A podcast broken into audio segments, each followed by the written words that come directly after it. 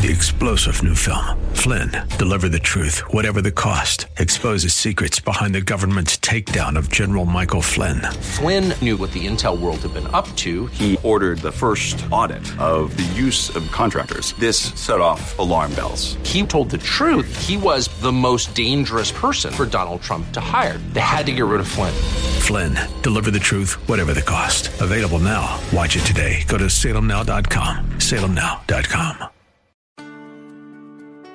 Understand we can be covered by the Lamb of God, Jesus Christ Himself. You're on a journey to God's best here and forever. And though we're not there yet, He's promised that He never leaves you, He never forsakes you, He will always be with you. Welcome to The Barnabas Effect with Paul Purvis, Senior Pastor of Mission Hill Church, a multicultural, multi generational, multiplying church focused on shining the light and love of Jesus like a city on a hill. You're invited to visit any of the three locations in Temple Terrace and Tampa. For information and locations, visit missionhill.org. That's missionhill.org. Now, with today's message, here's Pastor Paul Purvis God created us to go forward. Just think about it. Our eyes look forward, our ears face forward. When we walk, our arms even swing forward. But as we go through life, something happens for a lot of us. Maybe it's because we fall down and we can't get up. Maybe it's because we fell. We're so messed up. Or maybe it's just because we're afraid. We can't see a way out of this circumstance that we've gotten ourselves into. We talk often in here that life is not always easy, right? There's storms in life. You're either in a storm, you're just out of a storm, or you may not realize it, but you're headed into a storm. There are battles in life. You're either in a battle, you've just come out of a battle, or you may not realize it, but you're headed into a battle. And these things just overwhelm us. And sometimes we feel like there's no way out, there's nothing we can do. Our life has caused us to be stuck between a rock and a hard place. That's where we find the children of Israel in Exodus chapter 14. It's one of the most familiar stories in all of Scripture. The Israelites had been freed from slavery in Egypt. They were now on a journey toward God's best, the promised land. And yet they were stalling out, filled with fear, not knowing what to do. I've been hanging out in settings like this all of my life. And for most of my life, I have considered myself a follower of Christ. And unfortunately, way too often, I have seen people like us who profess to follow Christ and, and maybe they were beginning that relationship at a youth camp or vacation Bible school or a revival or a, a, church service. And it sparked radical change and there was passion and excitement. But something happened. And instead of continuing to move forward, they actually began to move backwards. In church, we even have a term for that. What do we call it when you move backwards? You backslide. We try to make it sound fun, like Michael Jackson doing the backslide. And yet, that's not God's intent. He knows we'll face challenges, He knows life is difficult. In fact, if we face a long enough life, if that is God's grace and gift to us, we will not only have storms and battles, we will have times we don't understand. We know this because Jesus told us so. In this world, you will have tribulation. As I look at our church culture today, I think one of the greatest disservices that has been done is this faulty theology that teaches contrary to that. If you just do this certain set of things, if you just live your life this way, you will be healthy, wealthy, and wise. You'll be prosperous and you'll have popularity and all of those good things that everyone wants. That's not what Scripture teaches. In fact, that's why God's word tells us over and over again when you suffer, you can trust Him. When there are trials, you can live the blessed life. So, what do you do? If life is going to be filled with these kinds of situations, how do you go forward in an impossible situation? In God's word to Moses today in Exodus chapter 14, we actually find the key verse for this entire series. I want you to read it out loud with me. Exodus chapter 14, verse 15. This is the word of God. Listen, let's read it together. The Lord said to Moses, Why do you cry to me? Tell the people of Israel to go forward. Now, that was the Lord's message to Moses. But I would suggest that some of us have gathered here today, and that's his message to you. You've gotten to a place in your life where you've stalled out. Maybe you've even started to backslide. You know you're not pressing on. You know you're not going forward as God intends you to do. And today he would say, go forward. You remember the context. Moses, as a baby, was born into slavery in the land of Egypt. The evil Pharaoh did not like the children of Israel. He had enslaved them and he even began to kill the children of the Israelites. Moses' life was spared. His parents hid him in a basket in the river. He was picked up by the daughter of the Pharaoh, and so he was raised in royalty. For 40 years of his life, he lived a good life. Then he messed up. And we all mess up, right? The Bible says we've all sinned and fallen short of the glory of God. Moses messed up in a big way. He killed an Egyptian. He didn't think anyone saw, but they did, and so he ended up living his life on the run. He fled Egypt. He was no longer royalty. He went on the desert into Midian.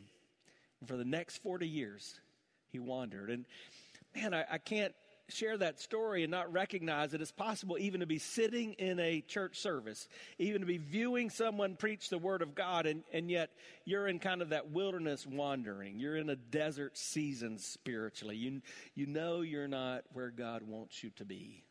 It was in that context, after another 40 years, that Moses encounters what I believe is Jesus himself, a theophany in that burning bush. He encounters God, and, and God teaches him something that we all have to learn. Moses, I have saved you, but I didn't save you just to sit.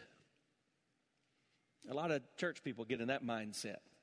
We, we've got our fire insurance. We're not going to hell, we're going to go to heaven but I don't really know I can do anything. I don't know I can be a difference maker. I, I, think maybe I just need to sit and soak it in. And we forget that in life, when we put dirty clothes in a washing machine and we just let them sit and soak and we don't let them spin and get active, they sour. And the same thing happens to professing Christians. When you just sit and soak, you get soured. Nobody wants to hang out with you. That's not God's way. God's way is that you're saved to serve. So he says to Moses at that bush, Moses, I've delivered you, and I've spent these last 40 years developing you, and it's for your destiny.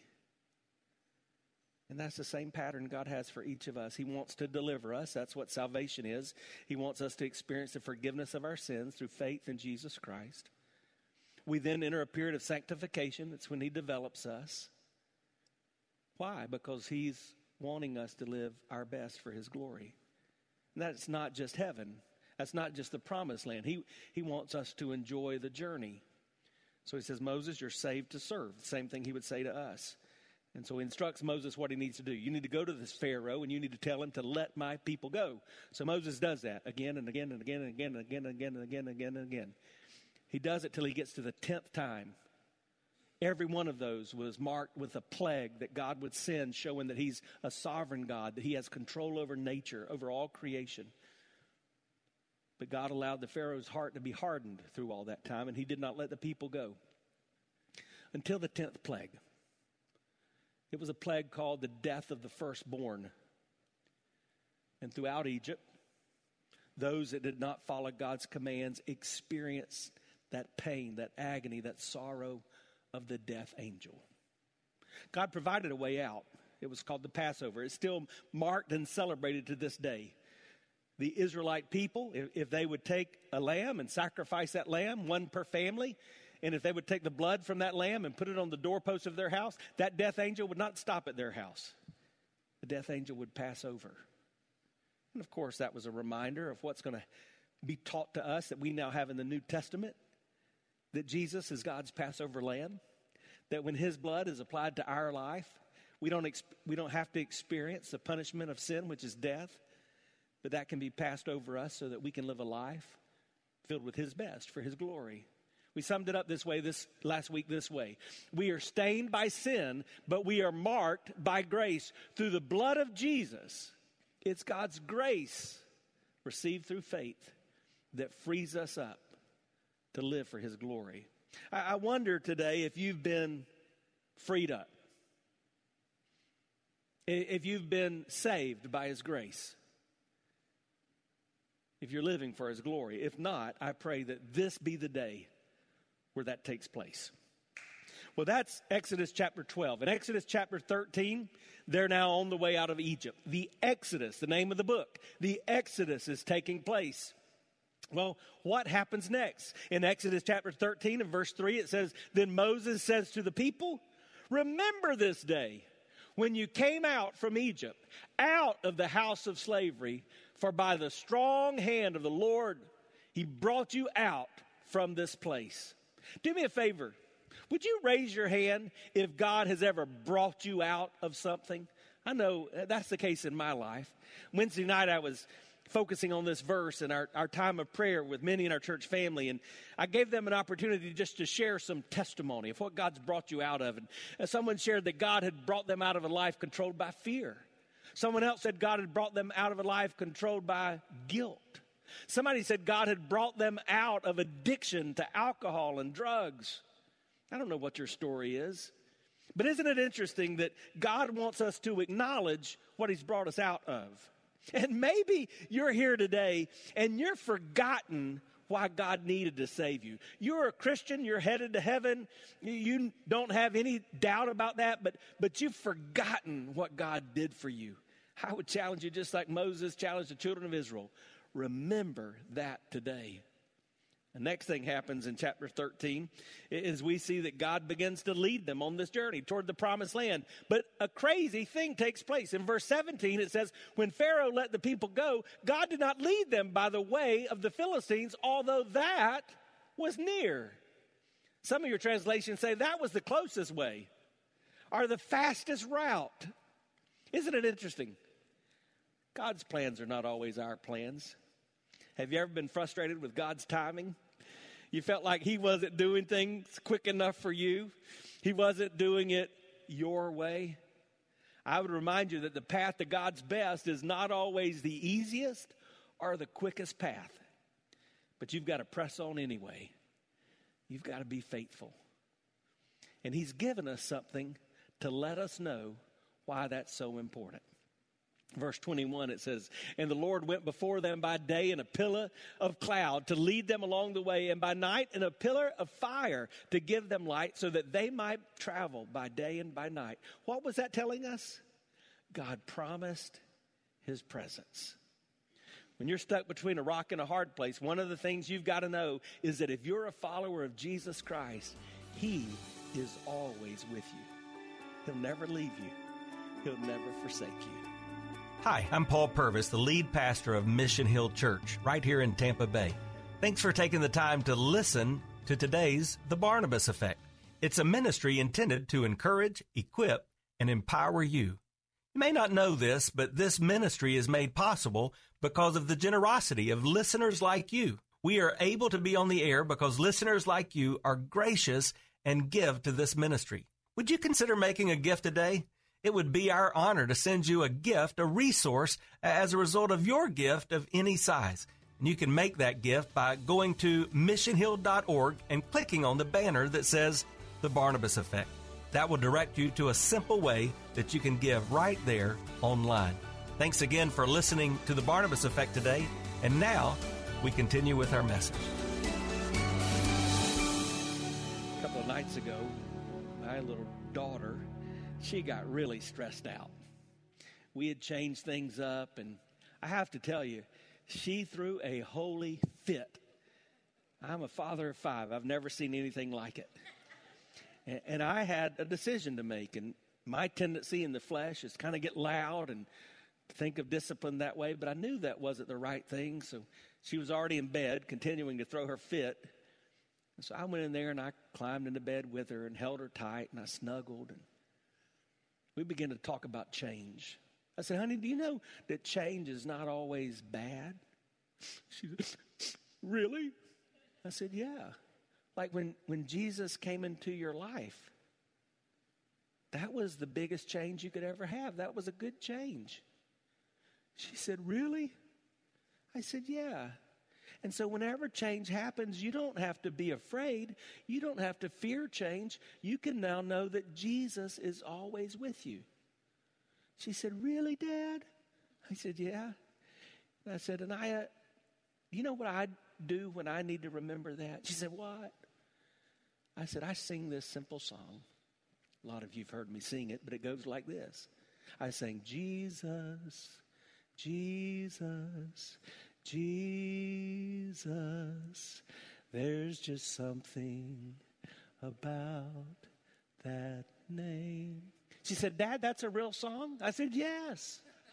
And when I sing that, it kind of calms me down and it reminds me that Jesus is with me. And this is what she said. She said, Dad. I said, What? She said, I'm so happy now. She said, I'm crying happy tears. She said, I'm so glad that I don't have to be afraid of change.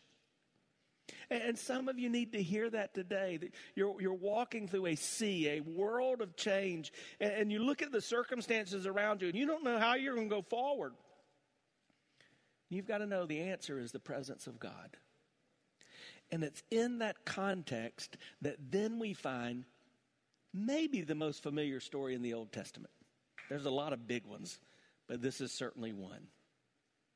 The Bible talks about this story again and again and again. In fact, in the Old Testament, it's referred to explicitly probably two dozen times, and innumerable other times it's referred to. In the New Testament, we see it as a picture of what Jesus has done for us. He's our deliverer. He takes us out of that life of slavery, out of captive and bondage life, and He gives us new life in Him. It's what the writer of Hebrews refers to in Hebrews chapter 11 and verse 29. By faith, the people crossed the Red Sea on dry land, but the Egyptians, when they attempted to do the same, drowned. History records this story. It, it is significant. In fact, one theologian said that if you were to have found an Israelite during those 40 years of wilderness wandering as, as they were on their way to the promised land, if you would have found them and said, Who are you? This is what they would have said. Well, I, I was a captive in a foreign land, but I was covered by the blood of the Lamb.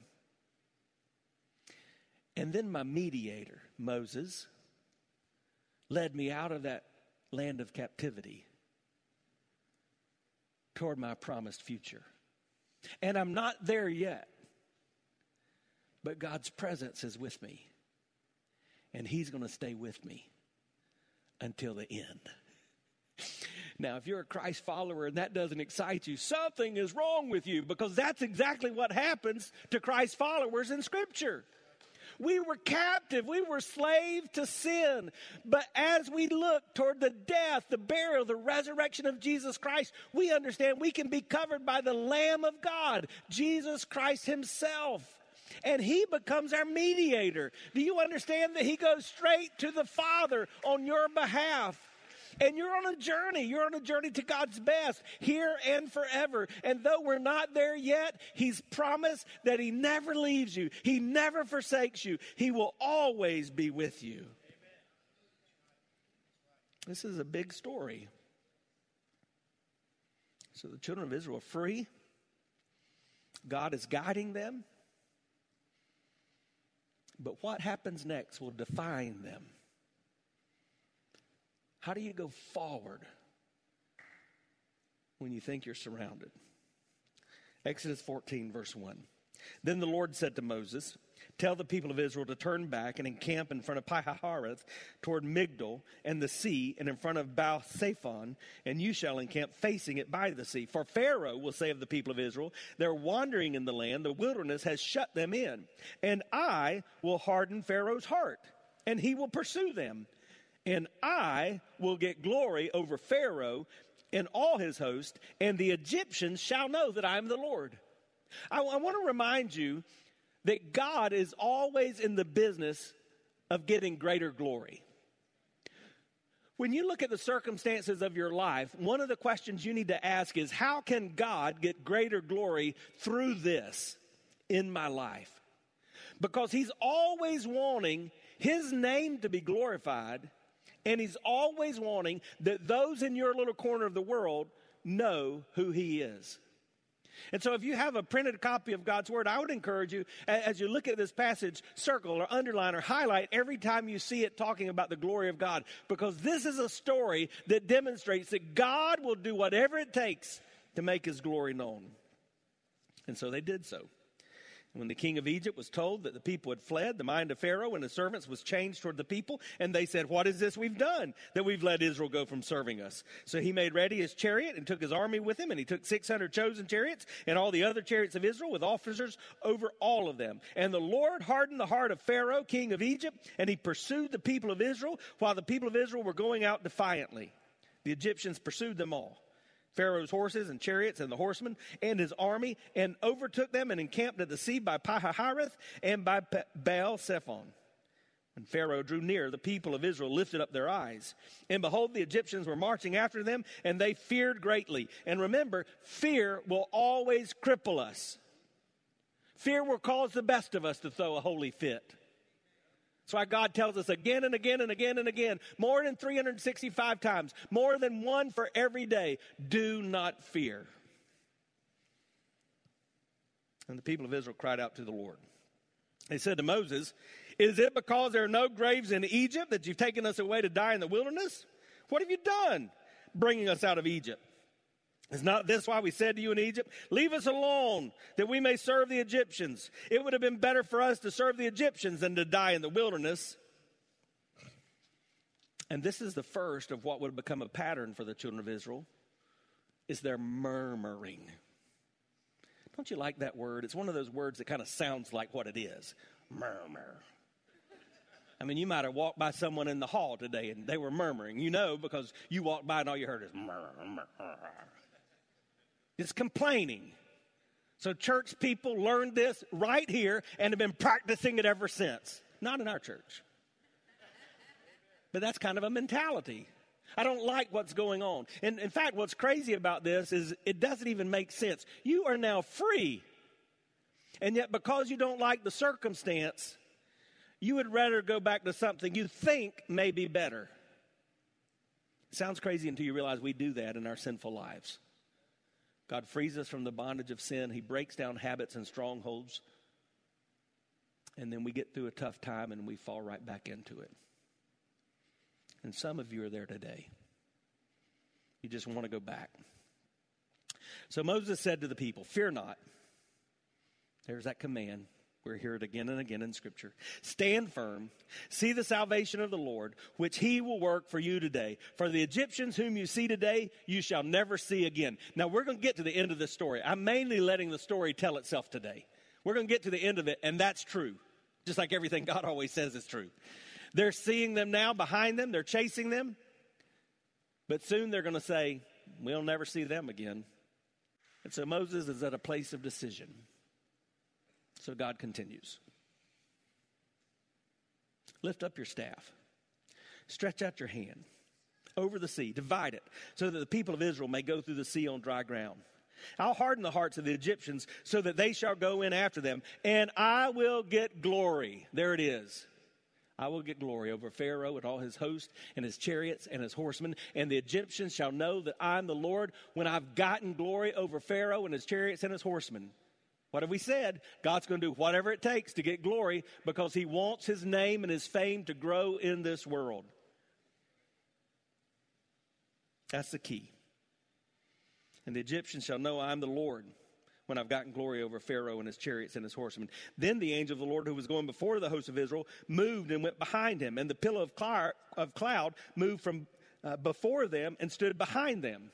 Remember, they were guided. That's what we saw in Exodus 13. They were being guided by this fire and this cloud. That's how they knew how to go forward. But now that moved behind them. Why? Because God was saying, I got your back. I'm going to show you the way to go when you need what's in front of you. And I'm going to cover the rear flank when you're struggling with what's behind you. You've been listening to The Barnabas Effect with Pastor Paul Purvis. The Barnabas Effect is here to provide listeners like you with biblical truth and spiritual encouragement. But it can't be done without your financial support. Go to missionhill.org and click on the Give tab. Your financial support helps us reach those seeking truth about God and themselves. Thank you for giving at missionhill.org. And join us weekdays at 9 a.m. for the Barnabas Effect with Pastor Paul Purvis on Faith Talk AM 570 and 910.